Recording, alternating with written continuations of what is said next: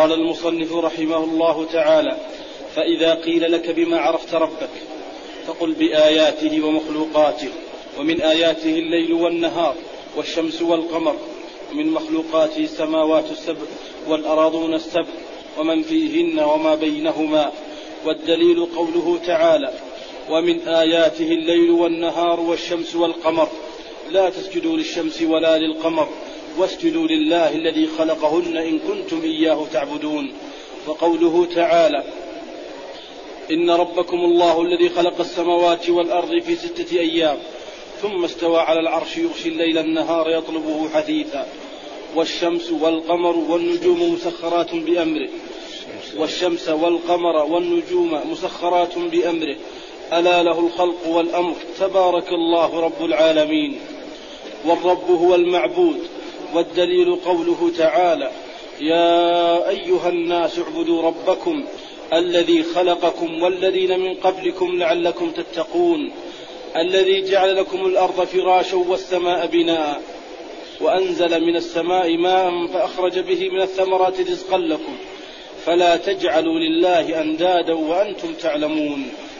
قال ابن كثير رحمه الله تعالى: الخالق لهذه الأشياء هو المستحق للعبادة، وأنواع العبادة, وأنواع العبادة التي أمر الله بها مثل الإسلام والإيمان والإحسان، ومنه الدعاء والخوف والرجاء والتوكل والرغبة والرهبة والخشوع والخشية والإنابة والاستعانة والاستعاذة والاستغاثة والذبح والنذر وغير ذلك من أنواع العبادة التي أمر الله بها كلها لله تعالى. والدليل قوله تعالى: وأن المساجد لله فلا تدعوا مع الله أحدا، فمن صرف منها شيئا لغير الله فهو مشرك كافر. والدليل قوله تعالى: ومن يدعو مع الله إلها آخر لا برهان له به فإنما حسابه عند ربه إنه لا يفلح الكافرون. وفي الحديث: الدعاء مخ العبادة، والدليل قوله تعالى: وقال ربكم ادعوني وقال ربكم ادعوني أستجب لكم إن الذين يستكبرون عن عبادتي سيدخلون جهنم داخرين. ودليل الخوف قوله تعالى: فلا تخافوهم وخافون إن كنتم مؤمنين. ودليل الرجاء قوله تعالى: فمن كان يرجو لقاء ربه فليعمل عملا صالحا ولا يشرك بعبادة ربه أحدا. ودليل التوكل قوله تعالى: وعلى الله فتوكلوا إن كنتم مؤمنين. وقال: ومن يتوكل على الله فهو حسبه. ودليل الرغبة والرهبة والخشوع قوله تعالى: إنهم كانوا يسارعون في الخيرات ويدعوننا رغبا ورهبا وكانوا لنا خاشعين. ودليل الخشية قوله تعالى: فلا تخشوهم واخشون. ودليل الإنابة قوله تعالى: وأنيبوا إلى ربكم وأسلموا له. ودليل الاستعانة قوله تعالى: إياك نعبد وإياك نستعين. وفي الحديث: إذا استعنت فاستعن بالله. ودليل الاستعاذة قوله تعالى: قل أعوذ برب الفلق وقل أعوذ برب الناس. ودليل الاستغاثة قوله تعالى: إذ تستغيثون ربكم فاستجاب لكم. ودليل الذبح قوله تعالى: قل إن صلاتي ونسكي ومحياي ومماتي لله رب العالمين لا شريك له، الآية. ومن السنة: لعن الله من ذبح لغير الله. ودليل النذر قوله تعالى: يوفون بالنذر ويخافون يوما كان شره مستطيرا. هذا الأصل الأول الذي هو معرفة العبد لربه جل وعلا. قلنا إنه إن المعرفة معرفة العبد لربه جل وعلا تكون بآياته القولية وبآياته الفعلية وبأفعاله التي يفعلها، يعني المخلوقات مخلوقاته التي تدل عليه. والدلائل على الله جل وعلا كثيرة جدا لا حصر لها، ولكن الأمور الظاهرة الجلية، وإلا فكل حدث لا بد له من محدث، ولا يمكن أن يكون المحدث, المحدث أحدثه محدث من جنسه أبدا، هذا مستحيل في العقل. يعني السيارة لا يمكن أن تصنعها سيارة، أبدا، لا بد أن يصنعها شيء فوقها له فكر وله نظر وله تصرف. والمخلوقات التي نشاهدها على نظام دقيق جدا محكم متقن، لا يمكن أن تكون هي أتقنت ذلك وأحكمت، فلا بد أن يكون لها متقن، خالق، موجد، مصرف. وفي كل دقيق وجليل من هذه المخلوقات دليل على على أن الله جل وعلا هو الرب الذي يجب أن يعبد، يجب أن تكون العبادة له، وهو الذي خلق الناس خلقهم لعبادته. والمراد التنبيه على هذه الأمور حتى يكون الإنسان على بصيرة، لأن هذا لا يجوز فيه التقليد، لا يجوز أن يكون الإنسان تابعا للناس في هذا، يقول الناس يقولون كذا وأنا أقول مثلهم، وإنما يجب أن يكون مقتنعا بنفسه، مقتنعا بالأدلة. ولهذا إذا سئل في القبر، ولا بد من المسائل عن هذه الأصول الثلاثة، كل ميت يسأل عن هذه الأصول الثلاثة في قبره، ولا بد أن يكون مقتنعا، والاقتناع هو الذي يبقى في النفس، وهو الذي يمكن أن يجيب به المسؤول. المسؤول يجيب عن الشيء الذي يكون مقتنعا به، ثابتا عنده، مستقر. أما إذا كان مقلدا، كان يرى الناس يفعلون الشيء ويفعله معهم بدون أن يكون ذلك ثابتا في قلبه وفي نفسه، فهذا يخشى عليه أنه إذا سئل أن يقول لا أدري، سمعت الناس يقولون شيء فقلته، أو رأيت الناس يفعلون شيئا ففعلته، فيقع عليه العذاب ويصبح من الذين لم يثبتوا بالقول الثابت في قبورهم. والله جل وعلا يثبت بالقول الثابت الذين آمنوا في الحياة الدنيا وفي الآخرة. في الآخرة يعني في القبر، سؤال الملكين الموكلين للإنسان. ثم هذا أمره سهل ميسور، هو أولا مشاهد ومعاين يدركه كل عاقل. الثاني أنه مركوز في الفطر، فطرة الإنسان تدله على ذلك. ولهذا إذا مس الإنسان ضر أو كرب فإنه يلجأ إلى ربه جل وعلا، يعلم أن له رب يستجيب له ويغيثه، يغيثه بما يحتاج إليه. وهذا من مقتضى الربوبية، مقتضى ربوبية الله جل وعلا، لأن الرب هو الذي يرب الخلق بالنعم ويزيل عنهم ما يضرهم، يزيل عنهم ما يضرهم ويجلب لهم ما ينفعهم، تعالى وتقدس. ولهذا يقول إن الرب هو المستحق للعبادة، يعني أن الذي يملك النفع ويدفع الضر هو الذي يجب أن يعبد، وليس هذا إلا لله جل وعلا. كل الخلق ما يملكون شيئا من دون الله جل وعلا. ثم استطرادا وذكرا للأدلة دخل في الأصل الثاني الذي هو معرفة الدين، لأن معرفة الدين هو معرفة كيف نعبد الله، كيف العبادة، كيف نعبده.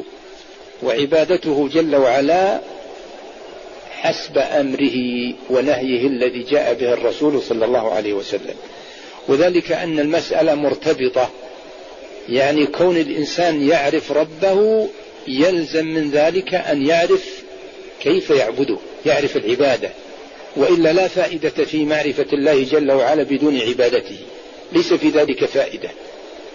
الخلق كلهم منذ انتشروا في الأرض إلى أن يرث الله جل وعلا الأرض ومن عليها، كلهم يعترفون بأن الله موجود وأن الله خالق، إلا المكابرون المعاندون، فهذا أمر آخر، والعناد لا يبقى وإنما يأتي في وقت العافية.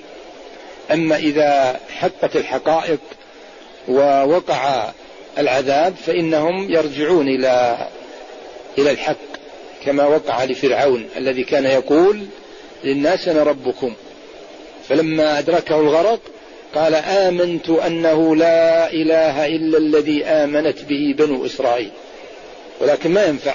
ولهذا قال له الملك الآن الآن وقد عصيت ما ينفع.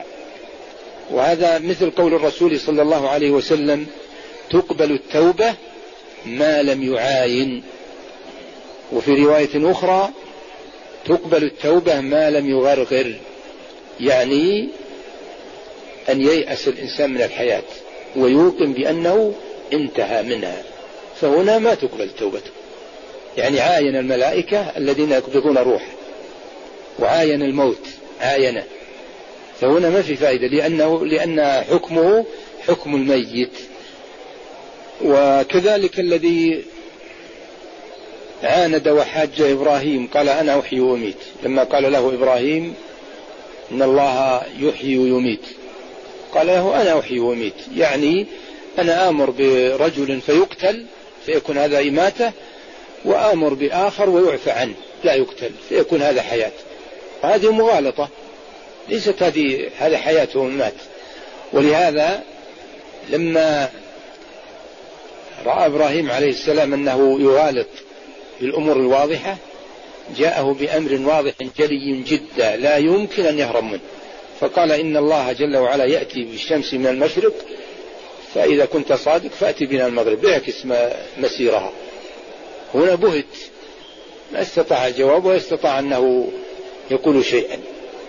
فالعناد ما يبقى، وليس العناد فيه كلام، لأن الله جل وعلا فيه كلام هنا في الأدلة والنظر لا كلام فيه، لأن الله جل وعلا أرسل للمعاندين الحديد، ولهذا يقرن جل وعلا بين الكتاب وبين الحديد في مواضع، ينزل الكتاب وينزل الحديد فيه بأس شديد، فالحديد للمعاندين المكابرين، والكتاب لمن يريد الدليل لمن يقتنع بالأدلة، والكتاب يدل العقول ويرشدها إلى معرفة الله وإلى عبادته جل وعلا.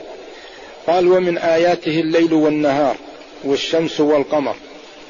الليل والنهار من أكبر الأدلة على وجود الله جل وعلا وأنه يجب أن يعبد، إنه يكون الناس في ضياء وإشراق، إشراق الشمس ونورها وضوءها، ثم إذا ذهبت غشيهم الليل، ثم هكذا دائما كل واحد يطلب الآخر حثيثا خلفه، ولا واحد يسبق الآخر، بتدبير متقن يدل على أن له مدبر، ولا يمكن أن يكون المدبر من جنس هذه المخلوقات، فهو ليس كمثله شيء جل وعلا، هو الله جل وعلا.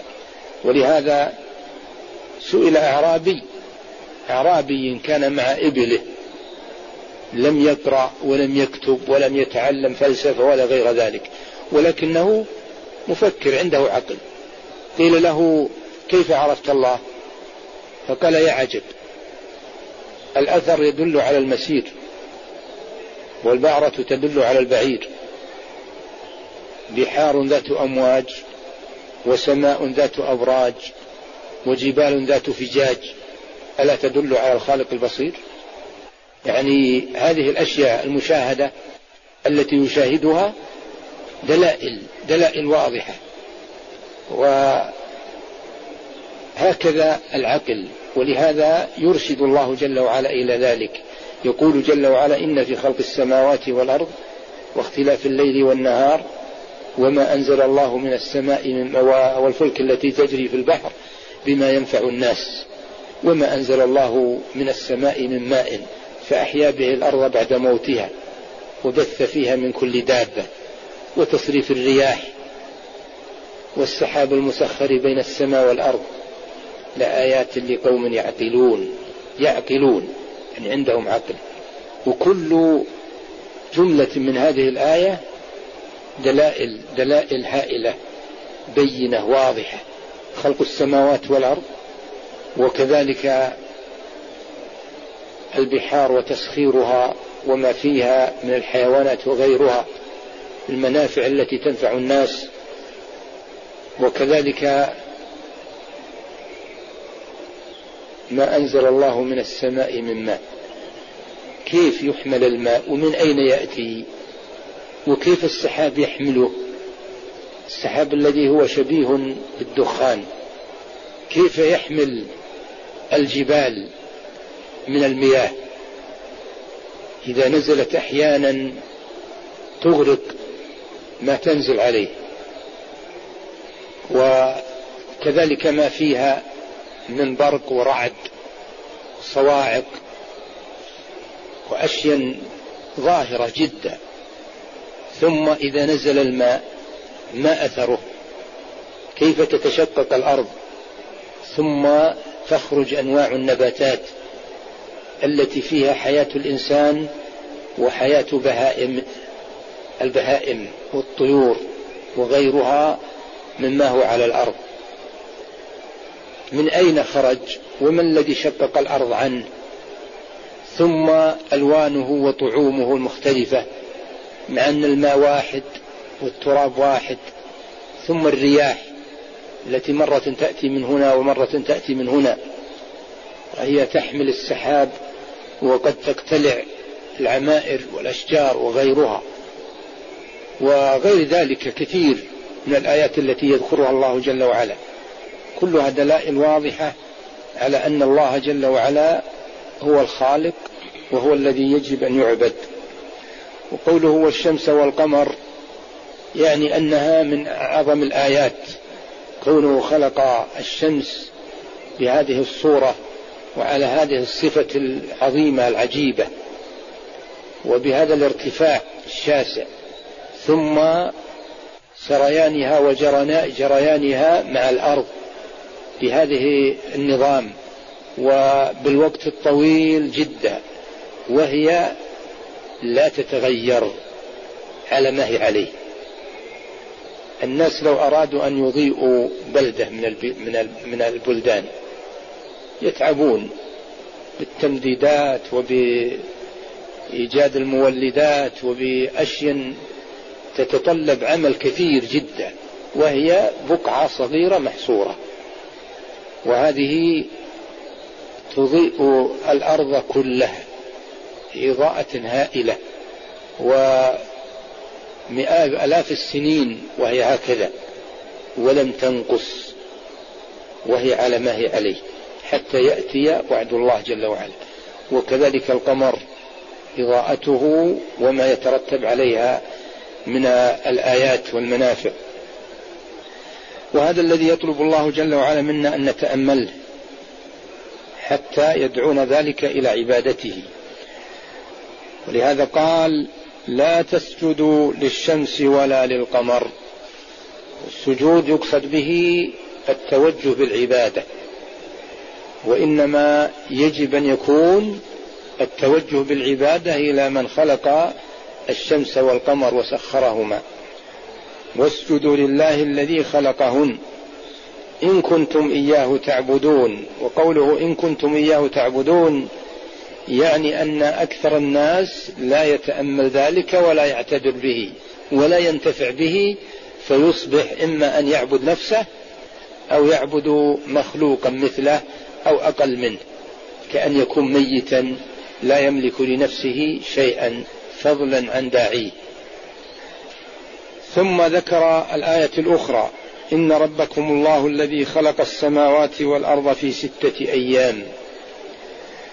ذكر أن الخلق وقع بعد أن لم يكن موجودا في هذه الآية، ولذلك قال في ستة أيام، وهذه الأيام الستة التي ذكرها معلوم أن خلق السماوات والأرض قبل وجود الشمس والقمر، فهذه الأيام إما أن تكون مقدرة بهذه الأيام التي نعرفها أو تكون بحركة شيء آخر، أفلاك أخرى ومخلوقات أخرى قبل خلق السماوات والأرض الله يعلمها، وما وراء هذه المخلوقات لا نعلمها ولا نتكلم بها، وإلا فالله جل وعلا أول لا مبدأ له. وما كان ربنا جل وعلا قبل خلق السماوات والأرض لا يفعل شيئا معطلا عن الفعل والقول والتصرف، تعالى الله وتقدس، بل كان يفعل ما يشاء، كما قال الله جل وعلا فعال لما يريد، كل ما أراد أن يفعله فعله. ولكن عقل الإنسان محدود وصغير، فعليه أن يقف بالشيء الذي يستطيع إدراكه. أما ما وراء الأمور المدركة المشاهدة فهو شيء يحتاج إلى خبر من الله جل وعلا ومن رحمة الله جل وعلا، أنه يخبرنا بالشيء الذي تتحمله عقولنا. وفي الصحيح صحيح البخاري حديث عمران بن حصين يقول أتيت على راحلتي فعقلتها عند باب المسجد، ودخلت فإذا رسول الله صلى الله عليه وسلم، إذ دخل بنو تميم، فقال صلى الله عليه وسلم يا بني تميم اقبلوا البشرى، فقالوا بشرتنا فأعطنا، فتغير وجه رسول الله صلى الله عليه وسلم. لماذا؟ لأن الرسول صلى الله عليه وسلم يبشرهم بالسعادة الأبدية، يبشرهم بأنهم قبلوا هذا الدين ودخلوا فيه، ومن فعل ذلك فإن له السعادة التي لا تشبه سعادة الدنيا. فلما انصرف نظرهم وقولهم إلى أمر الدنيا قالوا أعطنا بشرتنا فأعطنا، علم أنهم من لم يفهموا ما أراد وأنهم يتعجلون، فلهذا تغير وجهه صلى الله عليه وسلم. ثم دخل أهل اليمن فقال صلى الله عليه وسلم يا أهل اليمن اقبلوا البشرى، إذ لم يقبلها إخوانكم بنو تميم، فقالوا قبلنا، جئناك نتفقه في الدين ونسألك عن مبدأ هذا الأمر هذا الأمر فقال كان الله ولم يكن شيء قبله، ثم خلق السماوات والأرض، ثم كتب في الذكر كل شيء. يقول عمران بن حصين فأتاني آت فقال أدرك ناقتك فقد ذهبت، فخرجت فإذا السراب يتقطع دونها، وأيم الله لوددت أني تركتها ولم أخرج. يعني يجلس يسمع العلم والإيمان الذي يقوله الرسول صلى الله عليه وسلم. فقول أهل اليمن جئناك نتفقه في الدين ونسألك عن أول هذا الأمر، يعني هذا الأمر شيء مشار إليه، هذا الأمر يعني هذه المخلوقات المشاهدة من السماء والجبال والأرض والأشجار وغيرها، ما أولها؟ فلهذا جاء الجواب مطابقا لهذا السؤال، قال كان الله ولم يكن شيء قبله، ثم خلق السماوات والأرض، ثم كتب في الذكر كل شيء. فالمقصود أن الخبر عن المخلوقات المشاهدة من السماوات والأرض، ثم السماوات التي يأمرنا ربنا جل وعلا بالتفكر فيها، أفلم ينظروا إلى السماء فوقهم كيف بنيناها وزيناها وما لها من فروج. قل جل وعلا تبارك الذي بيده الملك وهو على كل شيء قدير، الذي خلق الموت والحياة ليبلوكم أيكم أحسن عملا وهو العزيز الغفور، الذي خلق سبع سماوات طباقا ما ترى في خلق الرحمن من تفاوت، فارجع البصر هل ترى من فطور، ثم ارجع البصر كرتين ينقلب إليك البصر خاسئا وهو حسير.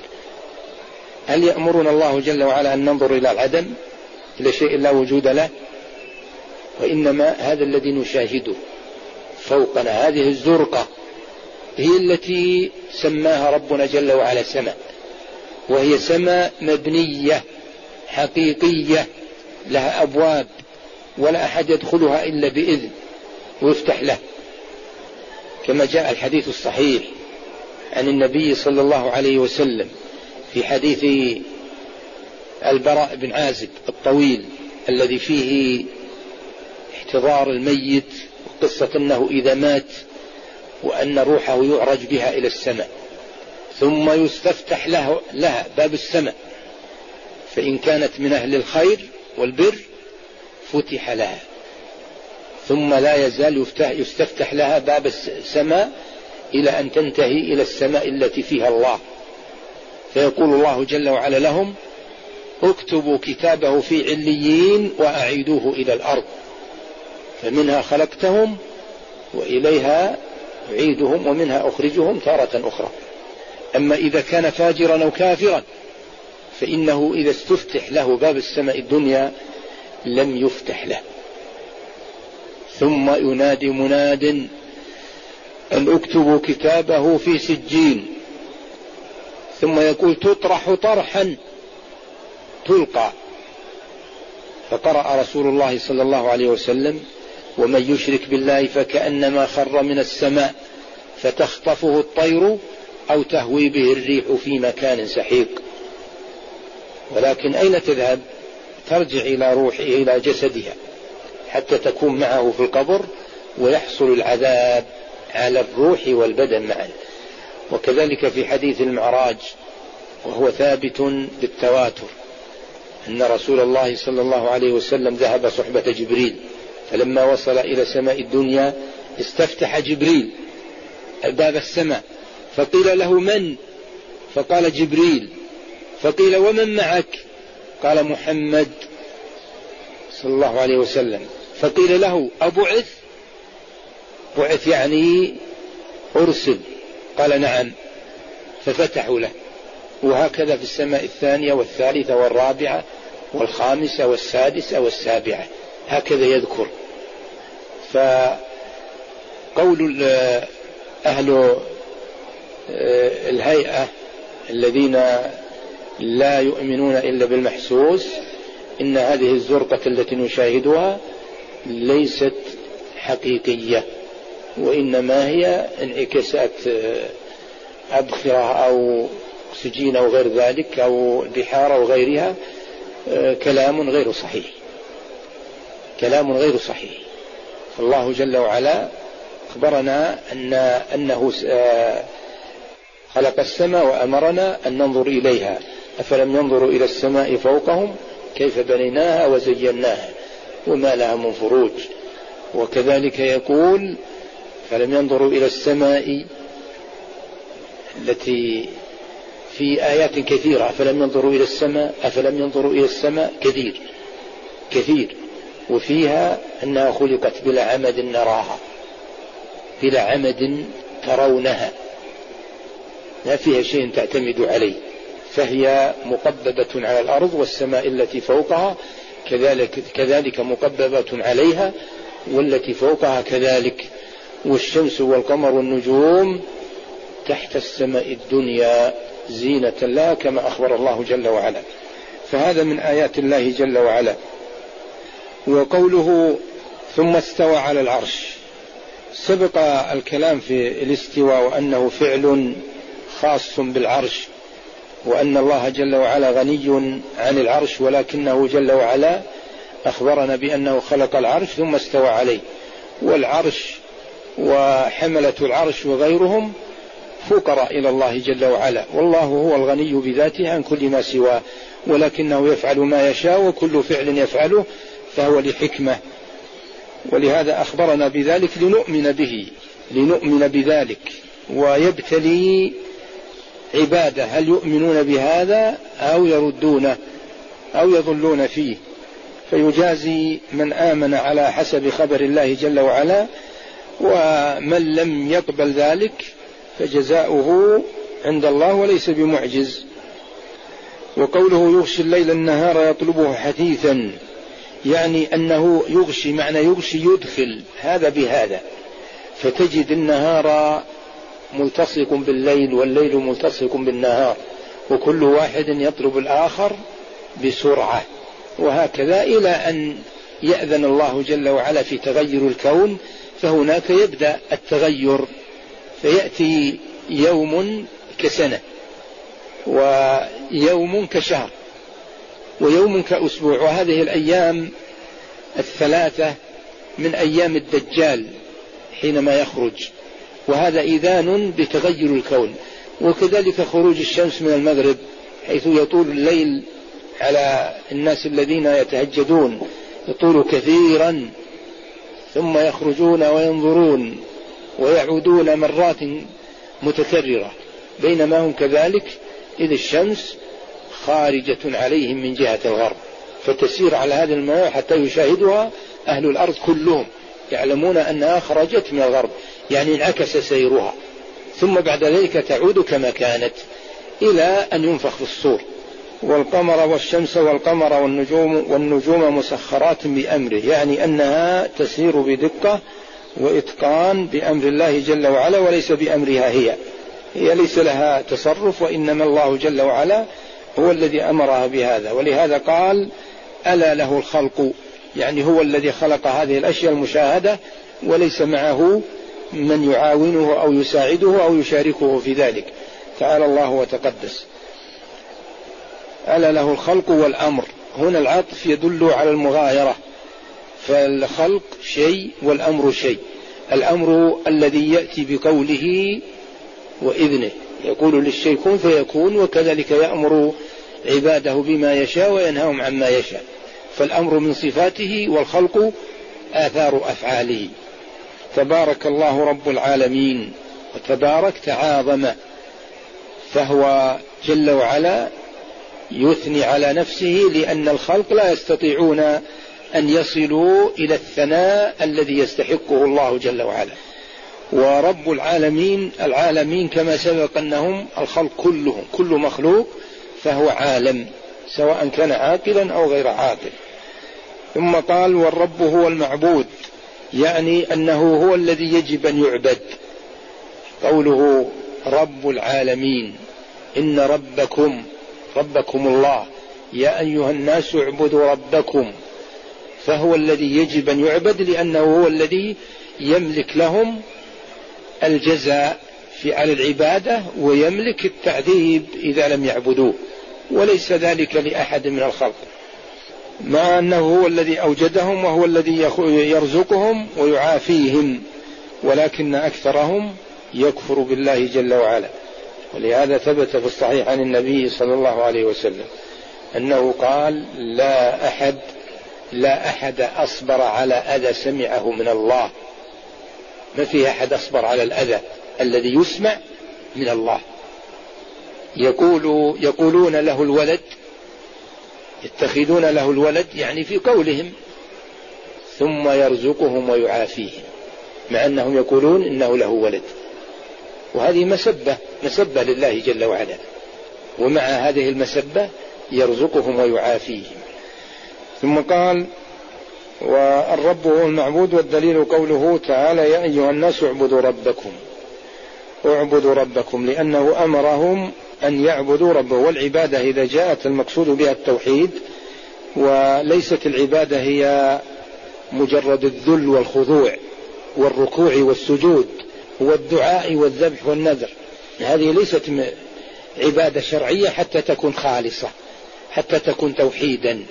وكل ما أمر الله جل وعلا به، فعل ما أمر الله جل وعلا به خوفا من الله ورجاء لثوابه، وترك ما نهى عنه خوفا من الله ورجاء لثوابه، فهو عبادة. فهذه هي ضابط العبادة، فعل كل أمر أمر الله به أو أمر به رسوله خوفا من الله ورجاء لثوابه، وترك كل شيء نهى عنه أو نهى عنه رسوله خوفا منه من الله ورجاء لثوابه، فإنه عبادة. فإذا يكون حصر العبادة، يعني ذكر أفرادها، صعب كثير، لأنها كثيرة، يدخل فيها أعمال القلوب من النيات والمقاصد، ومن الخوف والرجاء والإنابة والخشية وما أشبه ذلك، ويدخل فيها أعمال الجوارح، ويدخل فيها قول اللسان، هي كثيرة جدا. ولهذا اختلف العلماء كما سيأتي في تعريفها، اختلفت عباراتهم فقط، وإلا المعنى واحد كما سيأتي. يا أيها الناس اعبدوا ربكم الذي خلقكم والذين من قبلكم لعلكم تتقون، الذي جعل لكم الأرض فراشا والسماء بناء وأنزل من السماء ماء فأخرج به من الثمرات رزقا لكم فلا تجعلوا لله أندادا وأنتم تعلمون، يعني أنكم تعلمون أن الله هو الذي يفعل هذه الأشياء، هو الذي خلقكم ولم يشاركه في خلقكم مشارك، ولم يعاونه على ذلك معاون، تعالى الله وتقدس، وهذا شيء يقر به الخلق. إذا سألت الكافر قلت له من خلقك؟ قال الله. ولئن سألتهم من خلقهم ليقولون الله. وكذلك إذا سألتهم من خلق السماء ومن خلق الأرض يقرون، وإذا سألتهم من الذي ينزل المطر وينبت النبات يقولون الله. من الذي خلق الأرض على هذه الصفة جعلها مستقرة يمكن المشي عليها والجلوس عليها والانتفاع بها، ولم تكن مضطربة متحركة، لهذا إذا حصل اضطراب ثوان هلك من عليها. إذا حصل زلزال في جهة من الجهات ماذا يحدث؟ ماذا يحدث؟ يحدث الهلاك والدمار. ولهذا قال الله جل وعلا إذا زلزلت الأرض زلزالها، الزلزال الحقيقي ما هو مثل هذا، كلها بأجمله بجملتها تتزلزل، ولهذا تصير الجبال كالعهن المنفوش مثل الصوف إذا انتفش، ثم بعد ذلك تصير هذا من شدة الزلزال، ويهلك كل من عليه إذا زلزلت الأرض زلزالها، وذلك إذا أوحى الله جل وعلا إليها بذلك، إذا أوحى إليها وأمرها بهذا حصل ذلك.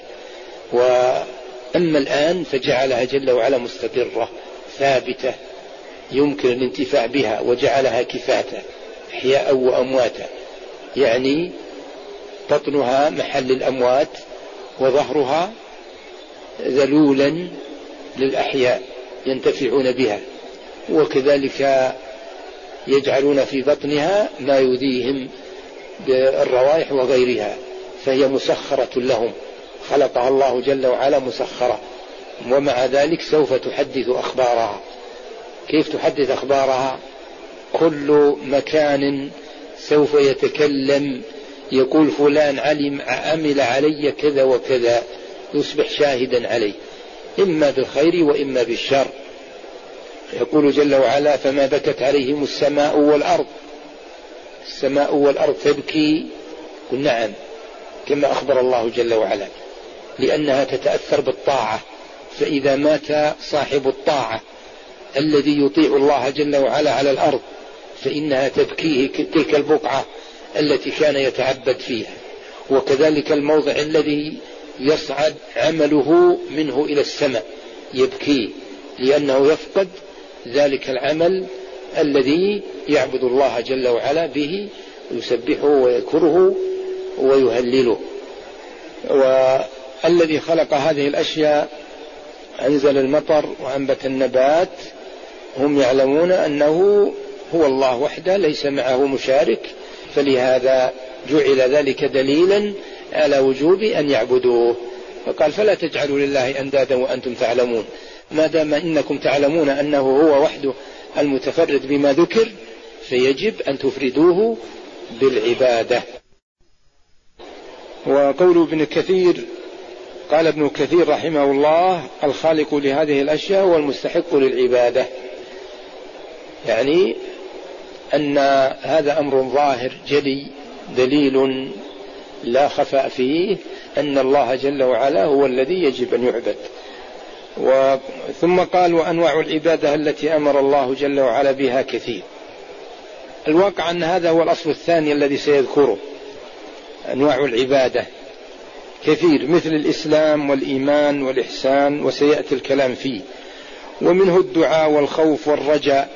أما الدعاء فمعروف الاتجاه بالله جل وعلا، والعلماء قسموا الدعاء إلى قسمين، جعلوه دعاء مسألة ودعاء عبادة. أما دعاء المسألة فكل شيء تطلبه من الله تسأله من أمور الدنيا والآخرة، إذا سألت شيئا معين فهذا يسمى دعاء مسألة، لأنك تعين مسألتك. أما دعاء العبادة فيدخل فيه هذا، ويدخل فيه التسبيح والتكبير والقراءة والصلاة والصدقة وغيرها، وذلك أن الذي مثلا يقرأ القرآن أو يسبح يقول سبحان الله والحمد لله أو يصلي يفعل ذلك راجيا بهذا ثواب ربه، فهو دعاء بهذا المعنى. فإذا يكون دعاء العبادة عام وأشمل ولا يخرج منه شيء من العبادة. ودعاء العبادة ما أحد ينكره، ولكن أصحاب القبور الذين يعبدون القبور أخيرا وليس من السلف أو في أول أو أهل اللغة الذين يعرفون اللغة أنكروا أن يكون السؤال عبادة، دعاء السؤال دعاء المسألة أنكروا أن تكون عبادة، يعني يريدون أن يبرروا أنهم إذا قالوا يا فلان أغثنا، يا فلان أعطنا كذا وكذا وهو ميت، أن هذا لا يكون عبادة، هذا مقصوده، وهذا مكابرة في الواقع، وليس وليسوا من أهل اللسان الذين يرجع إلى قولهم، وليسوا من العلماء الذين يعتبر خلافهم، وإنما يقولون ذلك من باب المغالطات واتباع الهوى واتباع العادات والمألوفات التي ألفوا عليها أهل بلدهم أو من تلقوا عنه علومهم، وهذا ليس حجة، وإنما الحجة ما جاء به الرسول صلى الله عليه وسلم وما أجمعت عليه الأمة من علماء السلف. قوله والخوف والرجاء والتوكل والرغبة والرهبة كل هذه سيأتي الكلام فيها. ثم قال والدليل قوله تعالى وأن المساجد لله فلا تدعوا مع الله أحدا. الدعاء فلا تدعوا مع الله وأن المساجد لله، هنا قيل المساجد المقصود بها مواضع السجود من بدن الإنسان، يعني أن أعضاءه أعضاء الإنسان نعمة من الله وهبها الإنسان فهي له، يجب أن يشكر عليها وأن يتعبد بها، فلا تعبدوا بها معه أحد. وقيل المساجد مواضع السجود من الأرض، سواء كانت مبنية ومحاطة ومعدة لأداء العبادة أو كانت غير مبنية، لأن الرسول صلى الله عليه وسلم يقول جعلت لي الأرض مسجدا وطهورا، فأي إنسان من أمتي أدركته الصلاة فعنده مسجده وطهوره. فإذا يكون المسجد الموضع الذي تسجد فيه المكان، فهو لله. ومعلوم أن المساجد المبنية تسمى بيوت الله فهي لله لا يملكها أحد، بل هي مشاع بين المسلمين يؤدون فيها العبادة، فهي لله. فما دامت لله يجب أن تكون العبادة التي تقع فيها لله وحده، لهذا قال فلا تدعوا مع الله أحدا، وهنا المقصود بالدعاء دعاء العبادة، ويدخل فيه دعاء المسألة. فمن صرف منها شيئا لغير الله فهو مشرك كافر. هنا مشرك كافر كأنه كأن هناك فرق بين الشرك والكفر، قال مشرك كافر، أو أن الشرك هو الكفر. الواقع أن الكفر يكون أعم أعم من الشرك، لأنه قد يوجد الكفر بلا شرك. فمثلا اليهودي الذي لا يعبد الأصنام وإنما يعبد الله، ولكنه ما آمن بمحمد صلى الله عليه وسلم، يكون كافر وإن لم يكن مشرك، كافر وإن لم يكن مشرك. وغير ذلك فالكفر أعم، ولهذا قسم العلماء الكفر أقساما خمسة. أحد هذه الأقسام الشرك، جعلوا أحدها الشرك، ثم قسموا الشرك إلى قسمين: شرك أكبر وشرك أصغر. ومن أقسام الكفر النفاق. ثم قسموا النفاق إلى قسمين: نفاق اعتقادي وجعلوه أقسام ستة، وكل واحد كاف في كون الإنسان خارجا من الدين الإسلامي وخالدا في النار. وقسم ونفاق عملي وجعلوه أقسام خمسة، وقالوا إذا اجتمعت هذه الأقسام الخمسة العملية في إنسان فلا بد أن يكون عنده نفاق اعتقادي، فيكون منافقا خالص، كما قال الرسول صلى الله عليه وسلم: من كن فيه, فيه كان منافقا خالصا، ومن كانت فيه خصلة منهن كان فيه خصلة من النفاق حتى يدعه. ثم قالوا قسم ثالث من الكفر وهو كفر الإباء والاستكبار. وهكذا يعني المقصود، وهذه كلها سيأتي الكلام فيها إن شاء الله. قال: والدليل قوله: ومن يدعو مع الله إلها آخر لا برهان له به. ومن يدعو مع الله، هنا قوله ومن يدعو مع الله إلها آخر يدلنا على شرك المشركين كيف كان، أنه كان عبادة الله ولكنه يعبد معه غيره، وما كانت العبادة تكون خالصة للأصنام، هذا ما يوجد، لا وجود له لا وجود له وإنما كانوا يعبدون الله ويعبدون معه غيره. لهذا قال: ومن يدعو مع الله إلها آخر. والإله هو المألوه الذي تأله القلوب خوفا ورجاء وإنابة وذل وتعظيم. تأله القلوب يعني تنيب له وتحبه وتذل له وتعظمه وتخضع له. ومن يدعو مع الله إلها آخر لا برهان له به. ما معنى لا برهان له به؟ هذا يقولون خرج مخرج الغالب الواقع، وإلا كل داع يدعو غير الله ليس له برهان ليس له برهان إنه لا برهان. البرهان هو الدليل الدليل الظاهر، ما هو كل دليل يكون برهان، وإنما كل برهان دليل، فالبرهان هو الدليل الجلي الظاهر.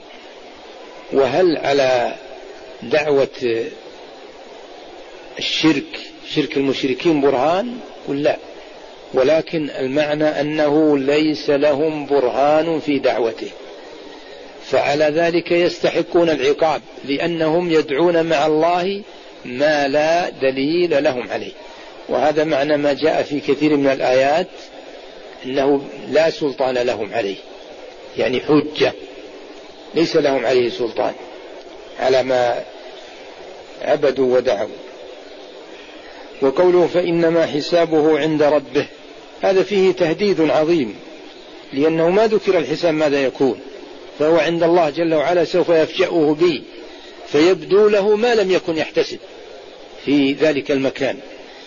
إنه لا يفلح الكافرون. والفلاح هو الفوز بالظفر المرجو، فالكافر لن يفلح، فهو خاسر وخائب، وكفى به خيبة وخزي أن يكون في جهنم ويبقى فيها خالدا.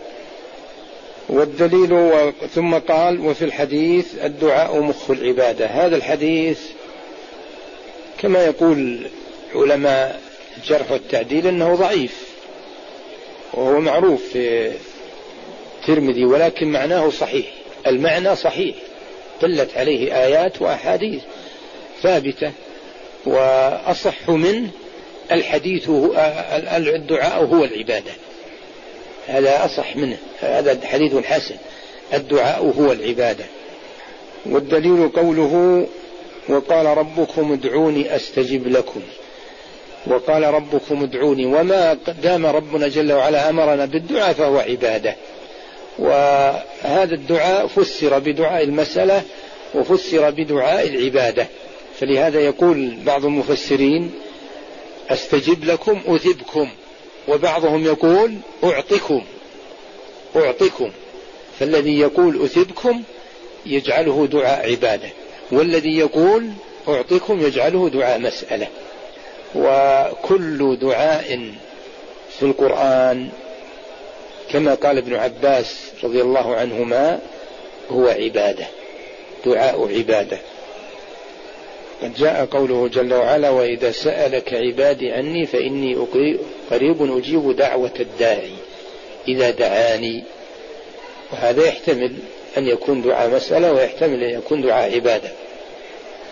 ولكن جاء آيات أيضا هي واضحة وظاهرة في دعاء المسألة، وهذا لا إشكال فيه. ادعوني أستجيب لكم إن الذين يستكبرون عن عبادتي، هنا فسرت العبادة بالدعاء، والاستكبار عن العبادة يعني عدم مسألة الله جل وعلا، يستكبر عن مسألته عن دعوته أن يدعوه.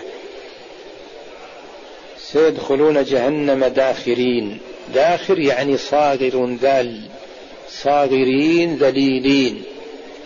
الداخر هو الصاغر الذليل الذي ذل. ثم قال ودليل الخوف قوله تعالى فلا تخافوهم وخافوني إن كنتم مؤمنين. والخوف هذا المقصود به الخوف الذي يكون فيه التعظيم، خوف التعظيم.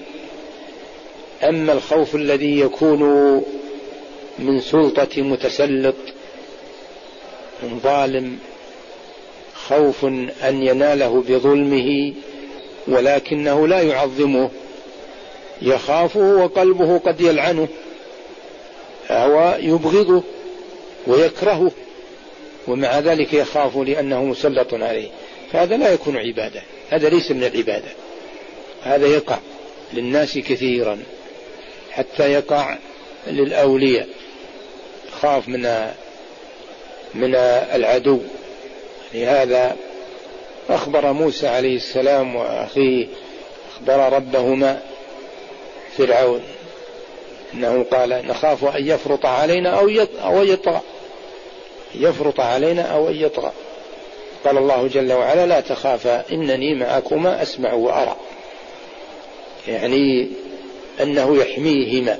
فالمقصود أن هذا الخوف يسمى خوف طبيعي، وهذا الخوف كون الإنسان يخاف من ظالم أو من سبع أو من حية أو ما أشبه ذلك لا ضير عليه في ذلك، وإنما الخوف الذي يجب أن يكون خالصا لله هو الخوف الذي يتضمن التعظيم، يخافه وهو يعظمه، يخافه وهو عظيم عنده، مثل الذي يحصل عند عباد الأولياء، يخاف يخاف أن يطلع على ما في قلبه ثم يعاقبه، هذا عبادة، هذا لا يجوز أن يكون إلا لله جل وعلا. قال ودليل الخوف ودليل الرجاء قوله تعالى فمن كان يرجو لقاء ربه فليعمل عملا صالحا ولا يشرك بعبادة ربه أحدا. الرجاء هو توقع الخير، الرجاء توقع الخير، يرجوه ويتوقعه أن يحصل له، فتوقع الخير من الله عبادة، كون الإنسان يتوقعه من الله وينتظره فإنه عبادة، انتظار الخير وتوقعه عبادة لله جل وعلا، فهو من معنى أن الله جل وعلا يجلب المنافع لعباده، يجلب المنفعة لعباده، فيجب أن يكون ذلك خالصا لله، أن يكون خالصا لله جل وعلا. وكل إنسان يرجو رحمة ربه، كل إنسان يرجو فضل ربه، يخاف من ذنوبه ولكنه يرجو عفو الله ورحمته، وهذا من أفضل العبادة، يجب أن تخلص لله جل وعلا. ودليل التوكل قوله وعلى الله فتوكلوا إن كنتم مؤمنين. التوكل هو وكل الشيء إلى من يقوم به تمام القيام، تقول وكلت أمري إلى فلان إذا أسندته إليه واكتفيت به، فالتوكل هو الاكتفاء، إسناد الأمر إلى من بيده القيام بذلك والاكتفاء بتصرفه وبفعله، وهذا من أفضل الأعمال، أفضل العبادة، كون الإنسان يعتمد على ربه. ولكن ليس معنى التوكل ترك فعل السبب، وإنما يفعل السبب ثم يعتمد على ربه في حصول المراد، سواء من أمور الدنيا أو أمور الآخرة. ولا يجوز أن يكون هذا على الإنسان، ولكن الوكالة التي تكون للإنسان هو أن يكل إليه ما يستطيع تصرفه من بيع أو شراء أو ائتيان بحاجة أو ما أشبه ذلك، أمور ظاهرة يستطيع أن يتصرف فيها، يصح أن يقال إني وكلتك أو توكلت عليك في هذا الشيء في هذا الشيء يعني لابد أن يحصر ويعين. ومع ذلك ما يجوز الاعتماد على السبب، هو يكون سبب، لابد أن يكون الاعتماد على الله جل وعلا ثم فعل السبب، لأن الله هو الذي سبب الأسباب وهو الذي إذا شاء عطلها. ومن يتوكل على الله فهو حسبه، معنى حسبه يعني كافيه، أنه يكفيه، ومن كان الله حسبه لا يضره شيء أبدا، لا يضره شيء. ولكن هذا قد لا يتحقق لكل إنسان، فما يكون معناه أنه يقول أنا توكلت على الله ثم ما حصل لي مرادي، لأن الله علم الغيوب، القلب قد يكون فيه شيء من الالتفات إلى غير الله جل وعلا. أما إذا توكل الإنسان على ربه حق التوكل فلا يمكن أن يتخلف عنه مراد.